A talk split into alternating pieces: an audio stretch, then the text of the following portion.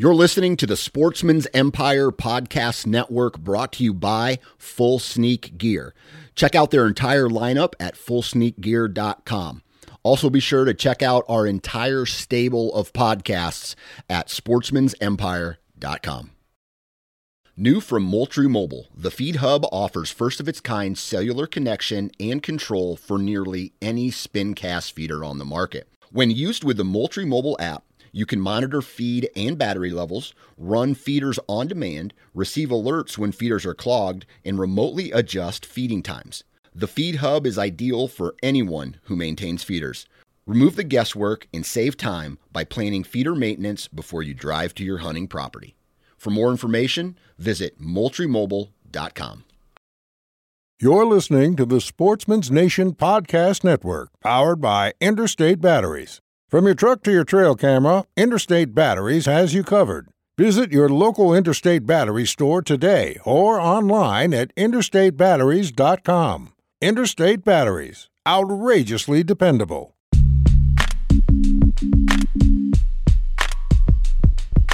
Welcome to the Nine Finger Chronicles podcast, brought to you by Exodus Trail Cameras, the number one podcast for bow hunting product information and hunting stories from across the nation.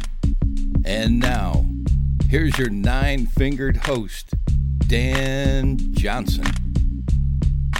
All right, ladies and gentlemen, here we go again. Welcome to the Nine Finger Chronicles podcast brought to you by Exodus Trail Cameras.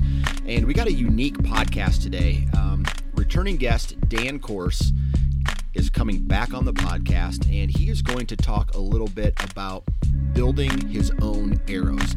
Now, he sent me an email, and he's like, "Hey Dan, I, I've over the past handful of years, I've been tinkering with building my own arrows, and that's something that caught my attention because as a self-proclaimed gearhead, I like to talk a lot about gear and, and not necessarily research it quite yet, but look into a variety of different options before I end up purchasing uh, a specific archery product. But one thing I want to become better at and get to get get educated on is building my own arrows and building my own bow as far as being able to take it apart put it back together you know take a twist out of the the rope get a get a bow press you know know what fletchings do to the arrow and know whether or not you know I want to add or subtract you know weight for FOC so when Dan brought this to my attention I'm just like heck yeah I want to get you on and talk about it because you know I can see myself definitely doing that in the uh, in the next handful of years when I get a little bit more time and my life isn't so hectic. But that's what today's podcast is about building your own arrows. We have the intro gets kind of long. We, we go off on a tangent right away, but hold out for about you know 10 minutes and uh, we we will definitely get into building arrows. Now, uh, another big announcement that I want to make on this podcast is that Today is Monday when most of you guys are listening to this. However, I also launched a second podcast on the Sportsman's Nation Big Game Western Hunting RSS feed. Now, you'll be able to see it if you go to sportsmansnation.com, but there are two Nine Finger Chronicles podcasts that have been launched today, and one is on the Whitetail feed the other is on the Big Game Western Hunting feed. So, wherever you guys go to download or listen to these podcasts, search for Sportsman's Nation Big Game Western Hunting, and uh, that podcast will pop up. So, it's a uh, it's a pr- pretty cool podcast. Let's see, I did it with a guy named Craig McGovern, and we talk about the the path he's taking, the gear that he needs, and you know preparing for his very first Western elk hunting trip. So I felt that you know might as well put it on the Western Big Game feed, and I want all of you whitetail nuts to go over and check out that feed and check out that other podcast that I've put up there. So uh, make sure you guys do that. Other than that, Lone Wolf Tree Stands, guys. You know I've been an advocate of this particular brand for a very long time, even before this podcast, because it is, in my opinion, the most efficient tree stand for the public land, the run and gun, the mobile hunter. And you're not selecting a tree because it's straight up and down. You're sec- selecting a tree because it's in the right location, the location that you need to be in to kill a deer. And, uh, you know, that's what the Lone Wolf system does. The sticks and the stand, they allow you to get in crooked trees that are not perfect, but because you're able to adjust them and level them in the tree, it, it turns out to be a very run and gun hunter friendly uh, setup, and that is why I use Lone Wolf tree stands. Now, what you need to do is go to lonewolfhuntingproducts.com slash nine fingers. That's the number nine followed by the word fingers. The first thing you need to do is enter your email address into the little slot there that uh, asks for your email address. And then what that's going to do is it's going to give you a discount code, and that discount code is 9FC50. And you're going to receive $50 off all orders over $200.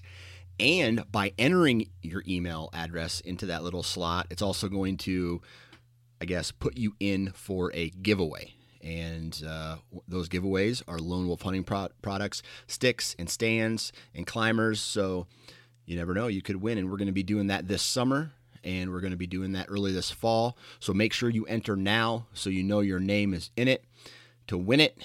And that's Lone Wolf, my friends. Now, enough of the jaw jack, and let's get into today's podcast with Dan Course from Texas about building your own arrows.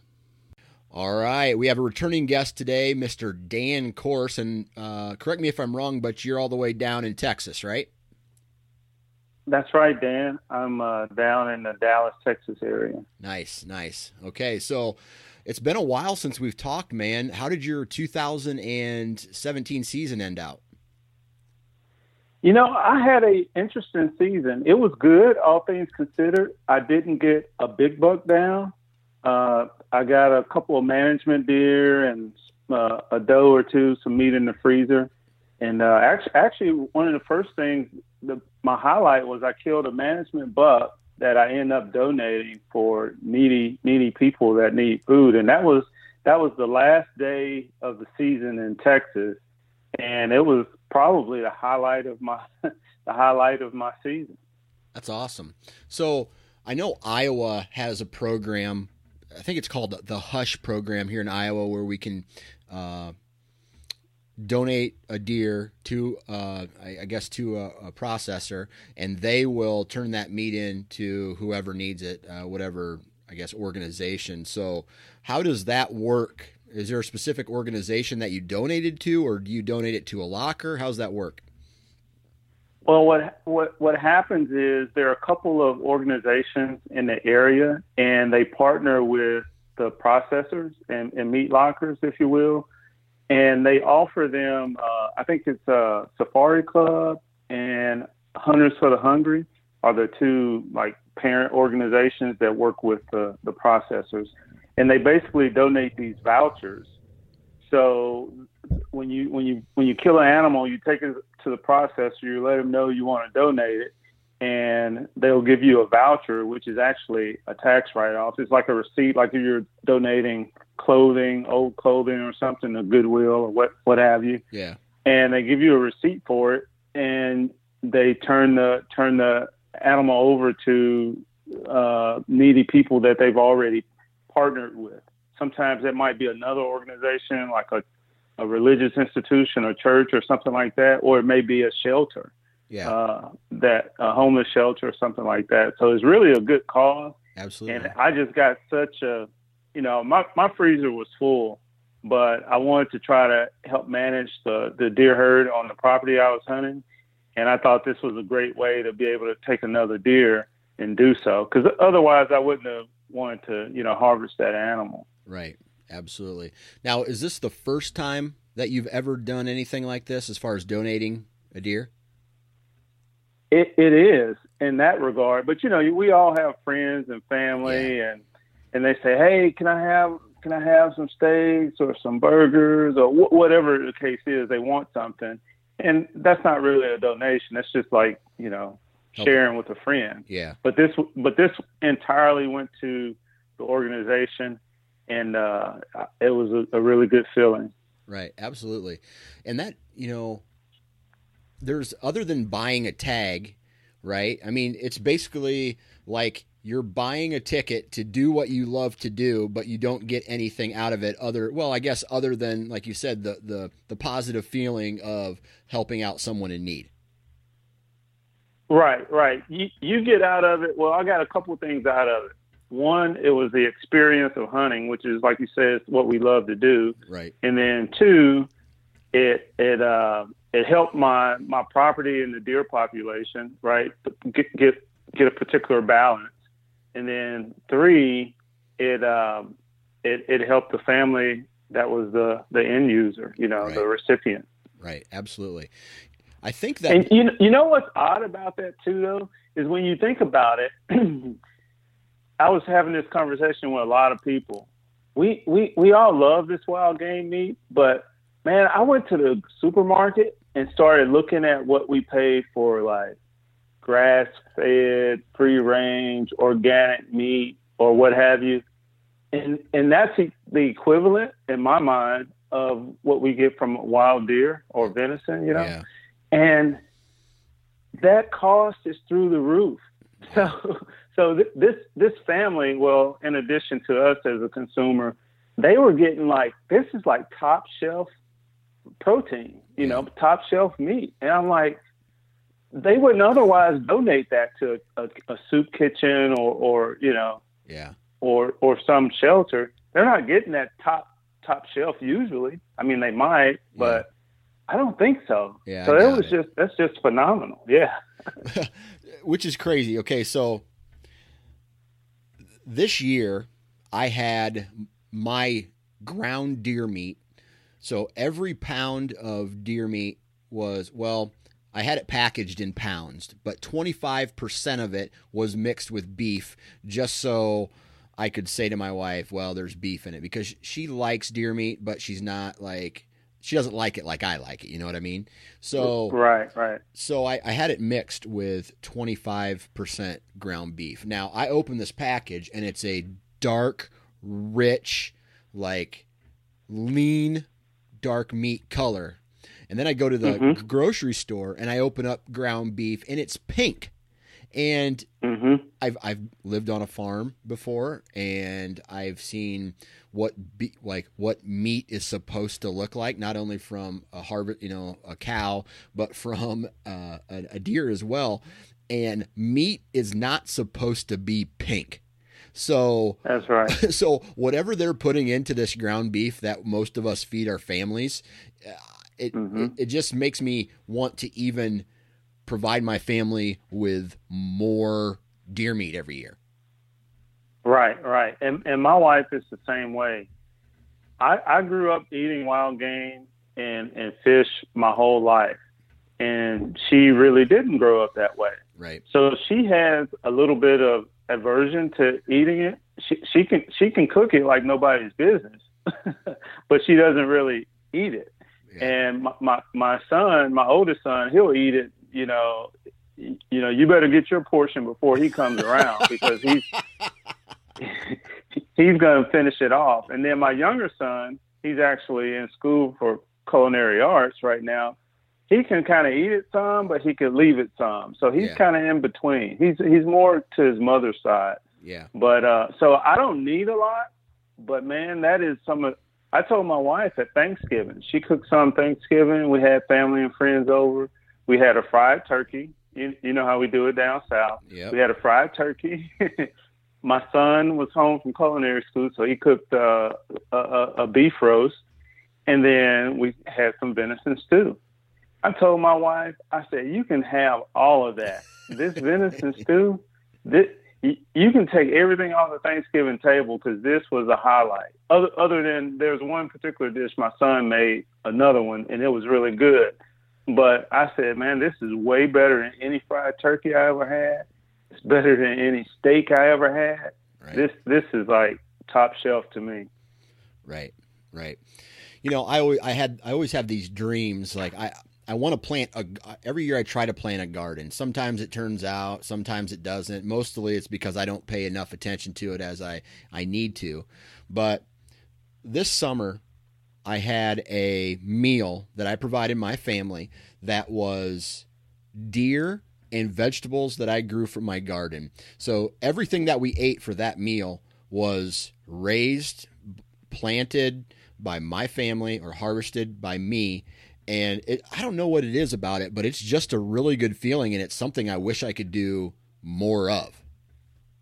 I'm the same way. I, I have a I've had gardens, uh, and not so much this past year, but the year before, and I did the same thing. And it's such a feeling of accomplishment, right, and, and a feeling of purpose that there have been few things that I can compare that to. You know, it's different than going out, working hard, making a paycheck, and buying those groceries, and everybody being satisfied. And you know, you say, "Oh, I can't wait to the leftovers." That's one thing. But when it's the fruit of your labor and and meat from your your your your uh, toiling out there to try to harvest this game, right? It, it's just way different. It's, it takes it to another level. Yeah, absolutely, man. Now you got me thinking of what I want to do for my garden this year. Uh, I'm I'm way behind. Don't don't even bring that up. That's a sore subject around here because I, I, just I just kind of suck at that right now. I was doing good for a couple years, and actually when I started hunting again, it became harder because I enjoy hunting more than I do gardening. Yeah, and my my gardening suffered. so did your wife get mad at you because she liked uh, liked the garden? No, she, didn't like the garden. She liked the harvest of the garden. Yeah, I got you. so I was I was doing all the work. You know, she she would help some, especially in the beginning. But you know, the the the middle of the summer in Texas is brutal to be out there, and she just had very little interest. You know, right. But it, it's all it's all good. She she knows that she's okay with it because I'm a happier husband now that I'm out hunting and get to spend time out there. So yeah. She appreciates that. You know, you keep bringing up these things I want to talk about. I mean, the we the original podcast was supposed to be about uh, building arrows, and we're gonna we're still gonna get to that. but but you said something right there that I've been thinking about a lot, and that is you are she has a happier husband now that you are going out and going hunting, and you know, obviously we don't have a wife on here to talk about it, um, but I know that my wife gets frustrated with me when I go out and hunt. I don't know multiple weekends in a row, but I come back. What I feel is happier, refreshed, rejuvenated. I feel that I can at that point be more focused on her and my kids and my duties as a father and a husband. So, mm-hmm. do you does she feel that same way or does she still kind of give you the runaround you know oh, you don't need to be going hunting so much or anything like that? She doesn't give me too hard a time. You know i have it probably a little bit easier than you because my kids are basically grown right. and one of them's away in college. Uh, so you know my my duties around the house are mostly honeydew lists Right. I don't have to, you know, see after the kids and go help do this and change any baby diapers and stuff like that. I'm long, long past that stage of my life. So I get a bit of a reprieve and I, she, I kind of guilted her into this, right? It's a long story, but the, the short of it is when we got married, uh, well, we moved, we moved around. When we made the move from Pennsylvania to Texas, I had some, uh, some hunting clothes that were left at our house in Pennsylvania. And she was, you know, buttoning up all the stuff for the move. Long story short, I came I went back to Pennsylvania to meet meet the family and my hunting clothes disappeared. And I didn't know where they so I lost like, you know, 90% of the hunting clothes that I had. Oh, and and, th- and then my boys started growing, so I was like, well, life's different. You know, life happens. There's a lot of activities with the kids. And then when they grew up, I said, well, I'm getting back into hunting. And so I had to buy all of this gear. Like every now, 90% of what I have is new, yeah. right? So, so she felt a little guilty because my story is she lost it. She she she threw it away with other trash that we were throwing out when we were moving. So I blame that. So I get a little bit of reprieve because of that, and and she she gives me a little bit of space. The only only thing she uh, criticizes me for is that she says, "Oh, I thought hunting season was October to January." Uh-uh. You know, but I'm, I'm going out, I'm checking trail cameras, I'm filling feeders, I'm, you know, researching new properties. Now I'm applying for Western hunts, and Right. now I got to go to the archery range, and I'm building arrows and all this other stuff. That's basically off-season prep to me, you know. Absolutely. And she's just like, "What happened to October to January?" right. And I was like, "Well, I'm I'm sorry, but you know, that's, that's kind of what it is." But she she's real accepting. We we we we na- we now schedule time, her time and my time, and then we have we time, Yeah. you know, Yeah. or us time, whatever you want to say. I got a question for you. Ha- have Uh-huh. you ever tried to involve your wife uh, out in the woods with you or taking part in some of these maybe hunting related but not directly hunting related activities? I have, I have. I joined the archery club, and uh, she came to the range one day with me. And believe it or not, her first, she was shooting a, a, a recurve, like a loaner recurve they have, and she shot her first arrow was uh, it was probably in the nine ring. It might have been the ten ring. I can't remember, but it was like a good shot. Yeah. And I was like, "Whoa, you're a natural." well, she she shot some more, and then she never went back again. You know. Yeah. But anyway, uh, some other times I say, "Oh, won't you come?" To, I hunt a, another ranch in Oklahoma too. I say, "Oh, won't you come up to the ranch with me? You can hang out, you know, see the cows and all this other stuff."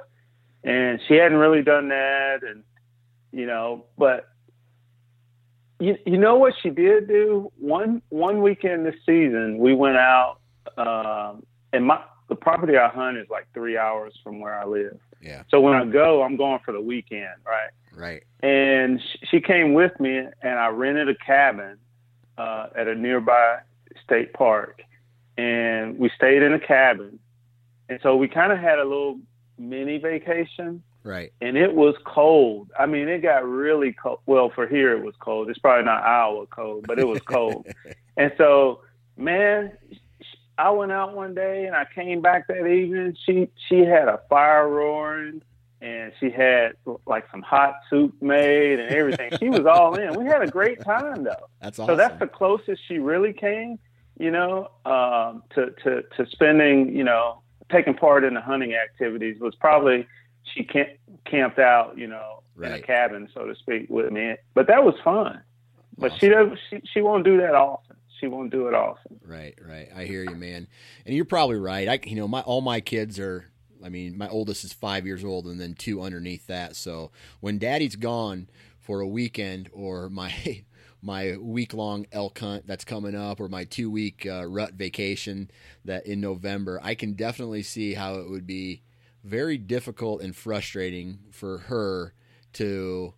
I mean, my kids are crazy. So, so I know, uh, I know, I know what it's like. I know what she's going through, and uh, I know it's tough. So, I guess kudos to her. Yeah, I- yeah. The, the the kids are crazy, and they get that from your side of the family. So it's it's double your fault, right? that time, you know, when it starts getting close. I mean, we've been together long enough now, so when it starts getting close to October and November, there's like this, there's this like eerie calm that is over the house where my wife knows what's going to come. She knows that it's not like if she argues and complains, it's really not gonna help her uh, because I'm gonna Mhm. go. I'm gonna be doing it anyway, and it's like she's now learning to just deal with it. But I will tell you this: that I am taking her on a dream vacation in June to Sonoma and Napa Valley, California, for uh, Oh, wow. wine tours and stuff like that. So yeah. so that is kind of almost like a bribe or a payoff for however many years to say, okay, you you got yours now. I'm going to go get mine.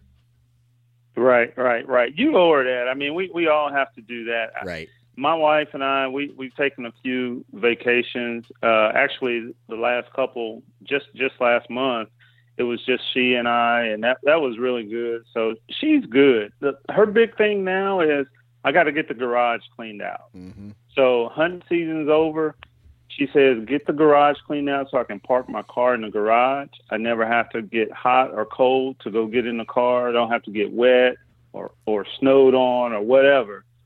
And what she what she hasn't realized is that now I have an ulterior motive in cleaning out the garage because I have a bow press on the way, Uh-oh. and I gotta I gotta make space for for a little, little little bow shop in the garage. So I'm gonna say like, honey, I got the garage cleaned out. Here's your here's your a perfect parking spot for you. It's all cleaned up.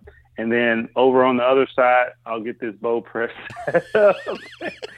and that's my real motivation. But she'll get something out of it, so she won't complain. Next thing you know, you're going to start. I mean, we're going to start talking about building arrows here. It sounds like you have got a bow press. Next thing you know, you're going to have strangers hanging out in your garage while you're working on their bows. Right, right, right it, it it may come to that, but uh, but she'll she'll be good with it. If if I were home more and uh, and I was happier, she, she has no problem with it. Absolutely. Well, let's start talking about building arrows, man, because this is something that intrigues me. And as a guy who is a, I'm a self-proclaimed gear junkie because I like to know all the the good you know new gear that's coming out. I like to try different brands and different products of you know certain archery equipment.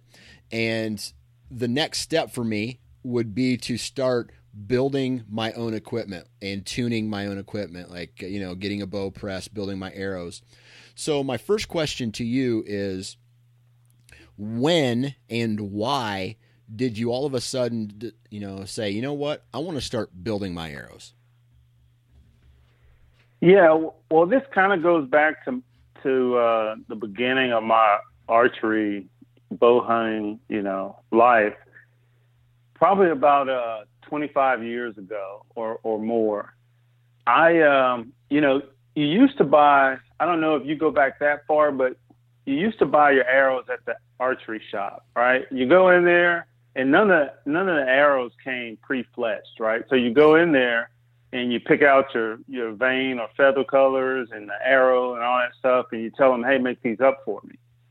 So back then, I was shooting mostly feathers, and you shoot them in the bag and everything, and and over time, uh, which some some cases it was a few weeks or whatever, they just become so tattered that you say, oh, I need to refletch this one, or or something it came off or what whatever.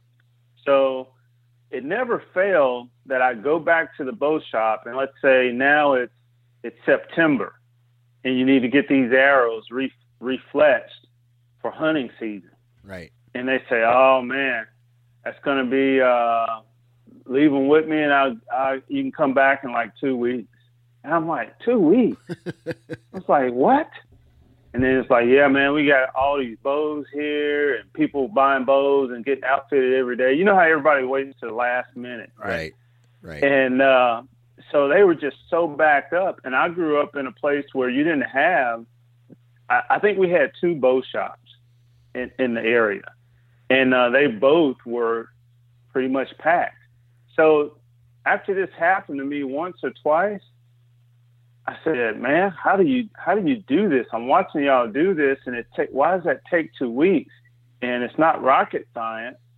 So I started doing that just to be able to refletch my arrows whenever I needed them, mostly during the during the bow season, uh, hunting season, yeah. and then I didn't have to worry about waiting on anybody else, you know, to to get it done for me. Just be self reliant. Right. And uh, if if we fast forward to now, I just became more and more anal about how that arrow building goes because now I just want to shoot better. Right. Right.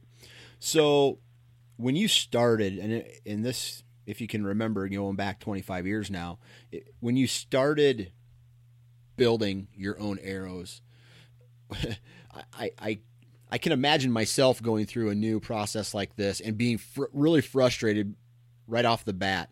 Was there a mm-hmm. learning curve to this? Uh, to you know to to taking on some of this responsibility to yourself and you know short you know short term was it worth it for you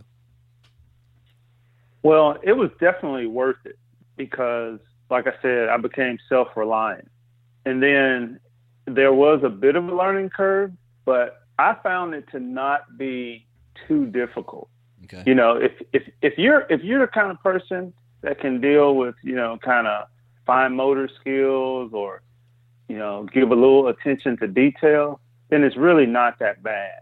And I had a few people that, uh, at least one guy that was one of the best archers I ever met personally. And, and he, he taught me most of what I knew about archery for the first, you know, 20 years. And, uh, he, he showed me how to do it and it wasn't that bad. Now I made some mistakes though. You get one and then it flew flew kind of weird, or you know it ripped off the first time or two you shot it, or one was the offset was different than the other two or three, you know, vanes on there, or whatever the case may be, and and then you know you just cut it off and you can redo it. So you you got time to practice.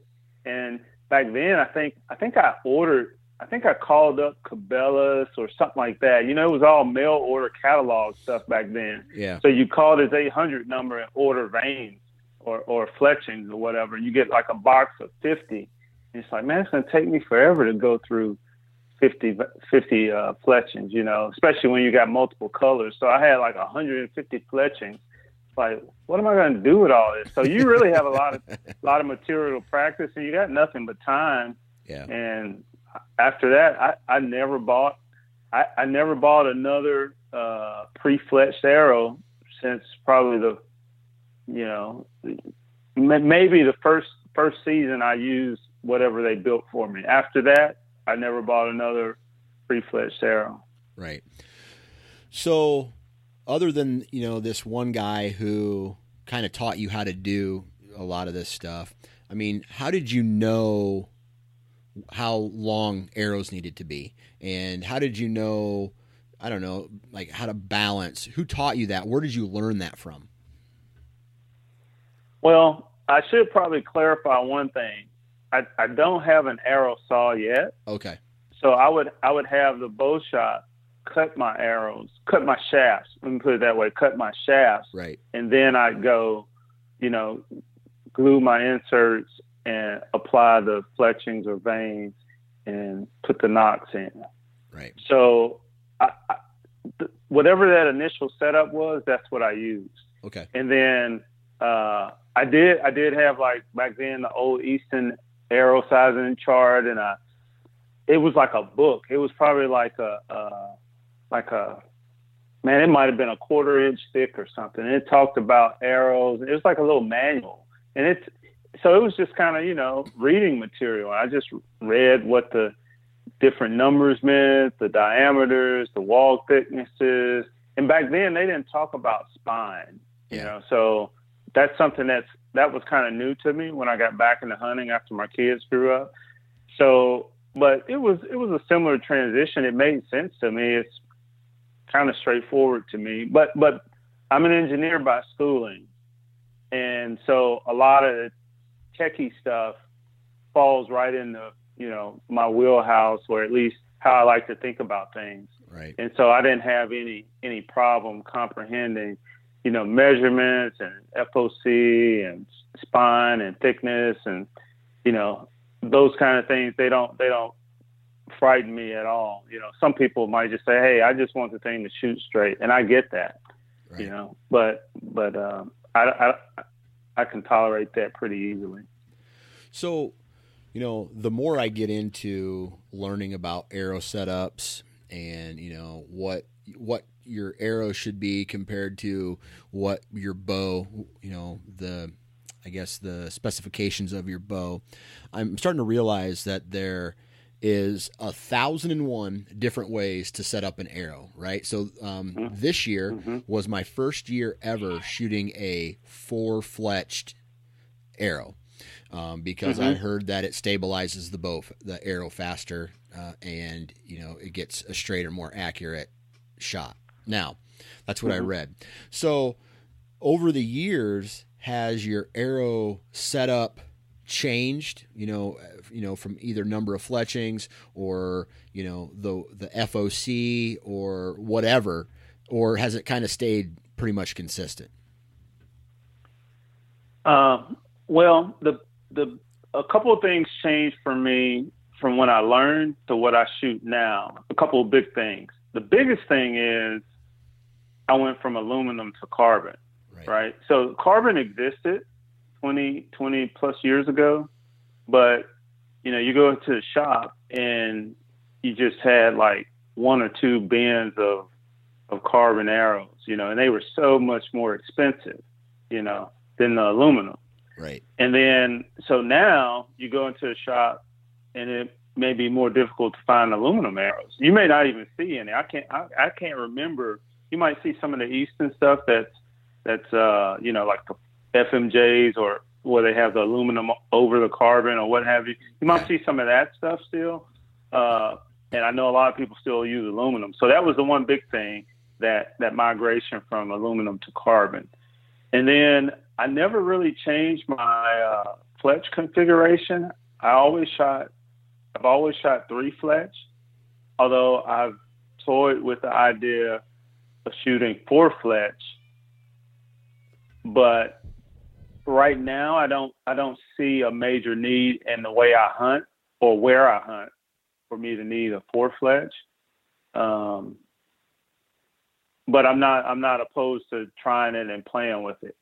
Um, so in, anyway, Yeah. the big the biggest biggest thing for me, I went from feathers and aluminum to mostly to vanes and carbon, and then now since we talk spine and FOC and stuff like that, I've kind of um, I kind of played with the FOC a little bit, and I, I don't obsess about it, but I've just tried to add a little bit to improve my arrow flight some and also the penetration that I that I get with the arrows.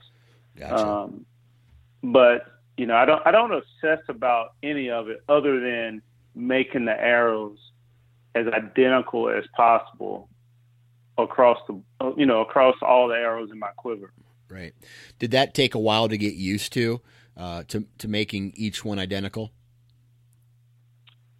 No, not really. It, it was actually it's it's actually kind of calming. So when I when I do it and get it set up, I um, I just take my time, and I'm not one of these guys that says, "Oh, I got to bang out a whole dozen arrows tonight" or something like that. I might make three or four, and I'll do it. You know, between watching television or what whatever I'm doing, piddling around the house, and I Right. kind of get them made up. So it, it, it's not really just overwhelming or anything. Um, the the the biggest the biggest part about it is I'm not a great archer. Like I really don't shoot phenomenally well at all, not even close. So I wanted to eliminate all the other variables or minimize. I shouldn't say eliminate, but minimize all these other variables, and and building them all and taking my time allowed me to help do that because I can't otherwise shoot well enough to compensate for inferior arrow bills or consistency or anything like that. Right. Yeah, man, that makes a lot of sense. So, you know, what, you know, you mentioned playing around with your FOC. What are some things, you know, you talk, well, I should say on the back end of the arrow, you, you know, you talk about, um, you know, changing from fletchings to vanes, but on the front end Mhm. of the arrow, um, do you play around with any inserts or, um, you know, going from 100 to 125 inch uh, heads, anything like that? Well, what, what I did, I, I slightly did that on the uh, on the uh, on the front end. So I shoot a, uh, if you don't mind me saying what I shoot, I No, shoot a, uh, I shoot I shoot a gold tip uh, hunter, and the first iteration of these that I was shooting was like you know kind of middle of the road arrow, right? Because I don't know if you know, but they make the gold tip hunter series in like three grades. There's like the XT, I mean, there's the regular hunter, and there's like an XT, then there's like a pro. And pretty much the only thing that changes is the straightness and weight tolerance from arrow to arrow, right? Okay. So it's like it's like three grades, A, B, and C, and let's say A is the highest. So I tried to split the difference, and I bought the middle grade, say like a B grade, which is the XT shaft, and I shot that, and it was fine. And you know, remember, remember my my wife lost all my hunting gear, so I had to buy everything. So I tried not to have a huge investment, so I went middle of the road on these arrow shafts. So anyway, I uh, I make these arrows up and I shoot them for a year, and they were doing okay. And then, so I said, well, can I shoot better? What if I either buy me a saw and start cutting the the non-straight pieces off the end, either end of the shaft or both ends, or just buy a straighter arrow in the same family, you know. So I bought the higher grade, which is they call it a pro. So it has a straighter tolerance. And the weight tolerance within that dozen arrows, let's say, is all, you know, a little bit tighter as well. So what I also did then is uh, I said, well, if I want to get a little bit better penetration, I can add a little weight to the front of my shaft. And with gold tip, they make it kind of easy because their insert is threaded all the way through, right? And so they make a weight system that you can add like 10 grain or 20 grain or 50 grains of weight to the back of the insert, if you will, like down inside the shaft. You screw it in from the back and you screw your field tip or broadhead in from the front. Right. Does that make sense? Yep. Yep. So, so I, I started, I started playing with FOC by doing that. So I kept my, my tip the same. I shoot 100 grains or 100 grain field tip and broadhead. And I added, well, what happens if I add 10 grains? And I immediately, and I also got a straighter arrow. I immediately started seeing my arrows. You ever shoot arrows and you see one kick to the side a little bit? Absolutely. Um, so that could be a couple of things. It could be your bow tuning, or it could be the arrow. So once I did that, I almost eliminated that that odd flying arrow. You know, that might kick to the side a little bit. I rarely saw that, and uh, my groups tighten up. And to me, it suggested that I had enough FOC to kind of keep that back end of the arrow from trying to, uh, uh, you know, swing around. It, it basically let the front end guide the arrow, and the back end was just kind of stabilizing along for the ride. You know, and that's right. that's that's really the point of FOC. It's just so you don't get the arrow, the back end trying to swing around the front end while it's in flight. So when you did, you know, after you started playing with this FOC and you noticed that you were getting more penetration when you were practicing, how did that translate to actually hunting? Well, the the what I saw on the target range was that my shafts were all hitting the target straight, like almost always straight. When I took that to the field, I um, let's say I shot last year. I know we talked about my last season, but I shot three deer, and you know, of course, we have this hog population down here that's really problematic. And I shot two hogs, and uh, man, I shot through every deer. I got complete pass through. Even even shooting through uh, the offside shoulder blade, I still got I got complete pass through and and I was like, I got pass throughs on the hogs. One one hog I didn't get a pass through because I spined him, gotcha. you know. But uh, but you know, to me that's great penetration because he didn't take another step. You know, he fell right there. So I, I I'm okay with that. But it basically to answer your question, I just got I just blew through everything I shot more or less, and I was like, man, this is great, you know. So I, I have a difficult time. Now I know there are other factors too, the the angle of the shot and you know the broadhead and stuff like that. But the arrow, I know the arrow didn't hurt me at all. Right. So obviously, it sounds to me like you found it beneficial to add, you know, more weight up front. Is this something that over the years you've kept adding weight up front, kept adding weight up front, and then either had to back down or it off of it, or kind of found what you feel is the perfect arrow for you? Well, I don't know if it's perfect, and I don't know if I'm done tweaking yet either. But my my first my first uh, venture was to just add this 10 grains and it, it worked out really well. I may I may go back and try 20, and I'm trying to strike the balance between the arrow flight and penetration, and not losing speed, not not not giving up too much speed either. Right. Okay, because I don't shoot I don't shoot a lot of weight. I shoot just over 60 pounds. You know, excuse me, 60 62 pounds, and um, I shoot a lot from a ground blind, so I'm usually sitting. So I wanted to be really comfortable, um, and and and, and I, I don't want to go. I know a lot of guys they'll say, "Oh, let's throw some brass weight. I mean, brass inserts in there, and you know, 50 pound insert or 150 50 grain. Uh, I gotta say 50 pound, 50 grain insert or 150 grain broadhead. I'm not going that extreme because you also you may end up having to change your arrow shaft altogether. Yeah. You know, because it might weaken weaken your spine too much if you if you change it too much. In my first venture, I was still pretty much shooting the same shaft. I just wanted to tweak it.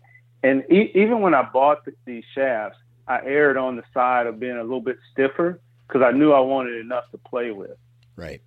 And uh, and and if I wanted, honestly, I have enough arrow that if I do want to go up to say uh, 30 or 50 more grains up front. I could I could probably cut a little bit off my shaft to not lose the spine spine rating a little bit. You know what I mean? Because if you if you shorten the shaft, that strengthens the spine, and if you add weight, that weakens the spine. So if I do a little bit of both, I may stay close to where I am. So right now, I still got enough arrow to play with, and I got enough weight that I can add to the front to play with that too, and not not jeopardize my overall performance. Because I don't want to necessarily scrap it or go buy a dozen shafts and say, let me come up with a configuration that works, and say, oh, that that didn't really shoot well. Let me buy another dozen and yeah. do that. To me, that's a little bit ridiculous, especially if I'm already having really good success in the field. Right. Right. So is there something then you're are you planning on making any type of tweaks to the to your arrow setup this upcoming year before the season starts? One one of the things I'm playing with right now is uh I was shooting the the typical, you know, uh, blazer vanes, you know, two inch vanes or whatever, and right. you know they they work great, right?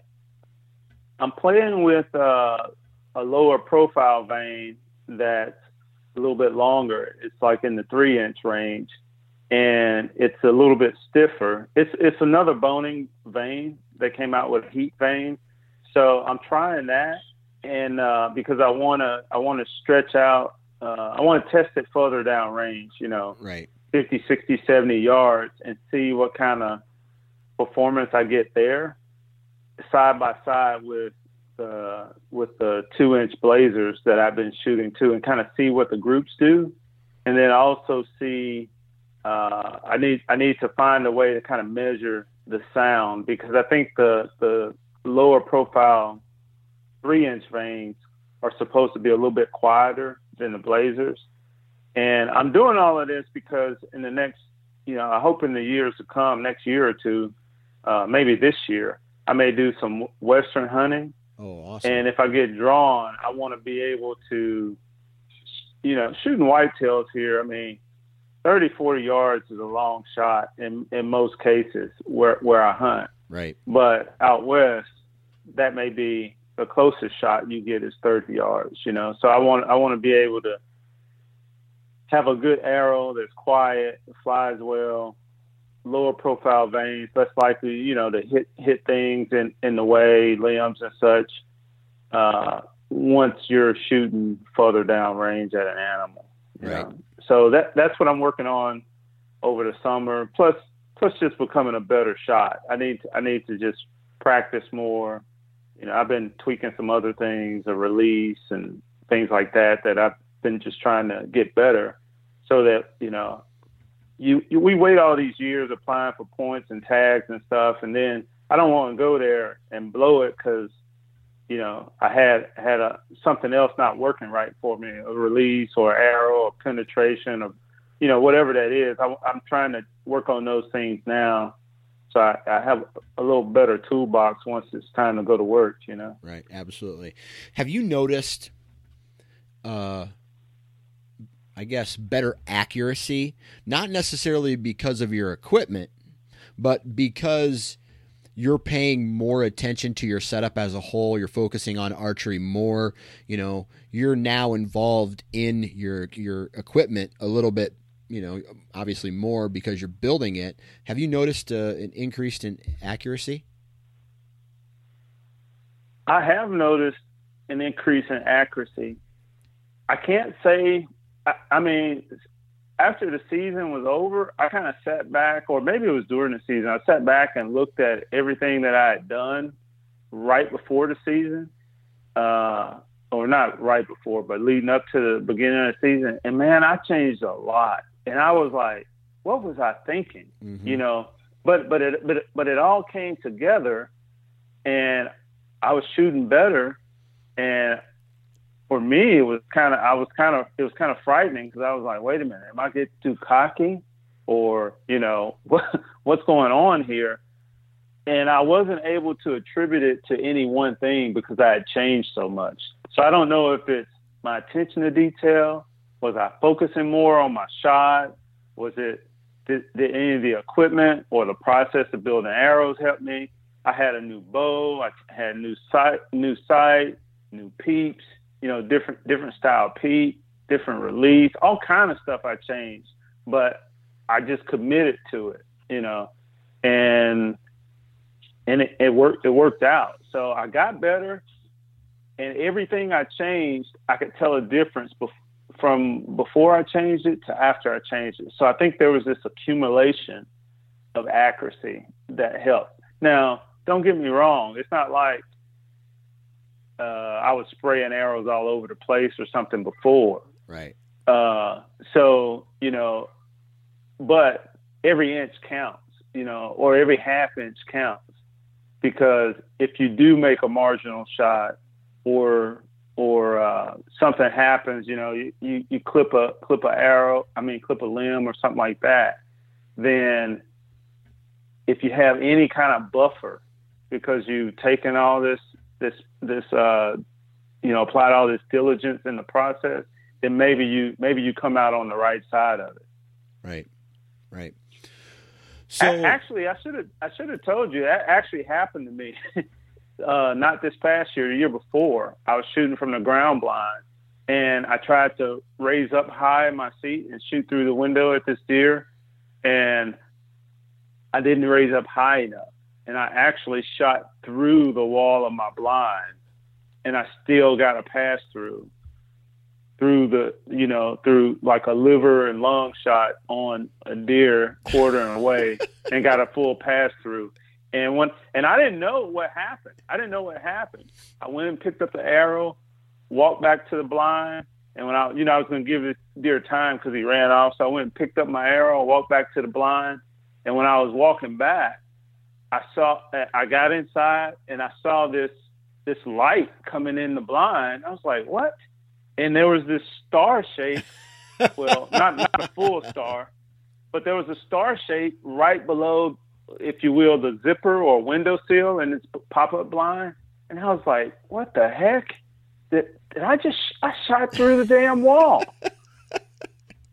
and and then uh, it was weird. I, I shoot a mechanical, only one blade opened up.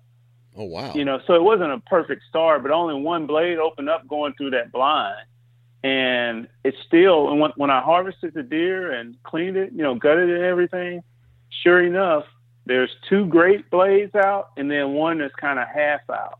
And I think the one that opened up going through the blind, it was flying kind of cattywampus, and it penetrated the deer in and out, full pass through with just you know basically two blades and one kind of half open or not, you know, acting kind of funky as it penetrated through. So just just being focused and going through your process, you know, sometimes marginal shots happen or things happen and it, it works out. So I try to eliminate, like I said, equipment issues or any. I try to minimize that and just because because we're gonna make a mistake at yeah. some point or something's gonna happen that we just couldn't foresee. But yeah, I shot through the damn blind and still got a pass through on the deer. Man, that's crazy. So, last question I have for you is do you have any advice for someone who, like maybe me who is interested in starting to work on their own equipment, whether it's their bow or their air, you know, building their own arrow setup. Uh, do you have any advice for us before we pull the trigger and start to do all this? Well, my advice would be, uh, even if you aren't changed, I think arrow building is a perfect place to start. Right? It gives you something to do in the off season. You can, uh, in, in your case or most of our cases, you can do it at home and still be around the kids and family and stuff in your downtime. You know, uh, you can go at your own pace. There's lots of information out there on how to do it and you don't have to change anything. Like you can build it like the arrows that you buy, but now you're just doing it yourself. And it helps you understand, wow, that's exactly right. Or if you want to change colors of vanes or they become you cut one at the range with another another, you know, another arrow or broadhead or something, just go back and change it. Instead of spending that money, it saves you a little bit of money and gets you get you involved and it'll be like a gateway, man. I mean, building arrows is kind of like a gateway drug, right? To to all the other things that you could graduate to, you know, you know, changing changing stuff on your on your bow, pressing your bow, and doing things, doing all your own setups and stuff. But it's an easy way to just spend some time, and it doesn't take a lot of equipment to do it. You pretty much just buy a jig and and glue in the same parts and pieces that you buy anyway Right. You know. Right.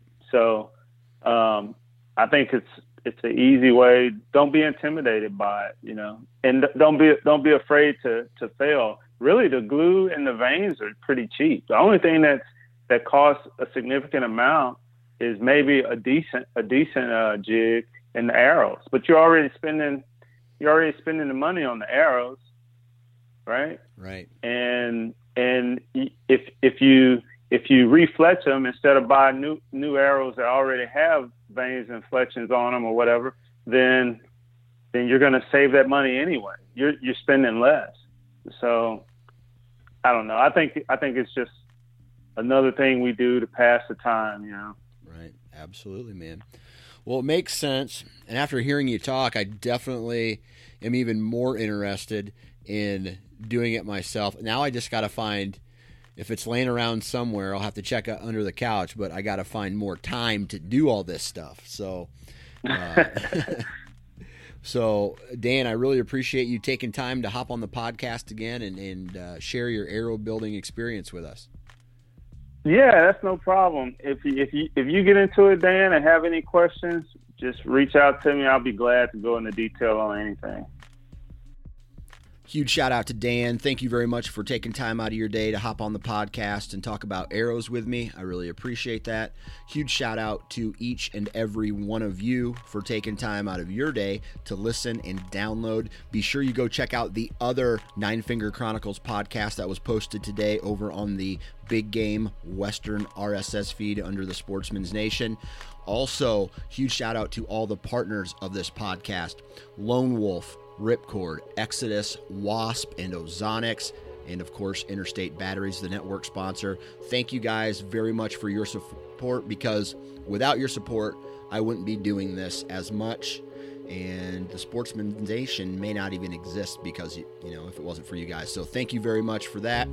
Also, check out everything on social media the Nine Finger Chronicles, Sportsman's Nation, both on Instagram and Facebook, as well as all of the other podcasts that are on the Whitetail feed and the Big Game feed as well. Make sure you guys are checking out sportsmansnation.com. There's going to be a blog popping up soon that's going to be full of information, not only about cool stories, but, you know,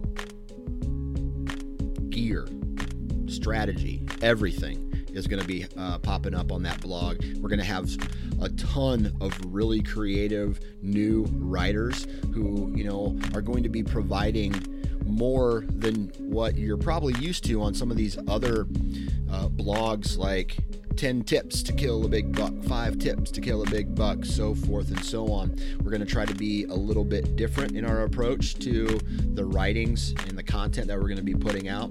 And and I, am probably taking on too much here, and I don't really even want to say it yet, but there is a good chance that by, I want to say, mid to late summer, I'm going to be putting up a waterfowl hunting podcast feed on the Sportsman's Nation as well. So not only are you going to have big game and whitetails, you're going to have waterfowl content coming down the path as well. So thank you guys very much for following along and listening. I really appreciate it. And last but not least, go to iTunes, leave a review. And actually, last but definitely not least, if you are going to be in a tree, please wear your damn safety harness.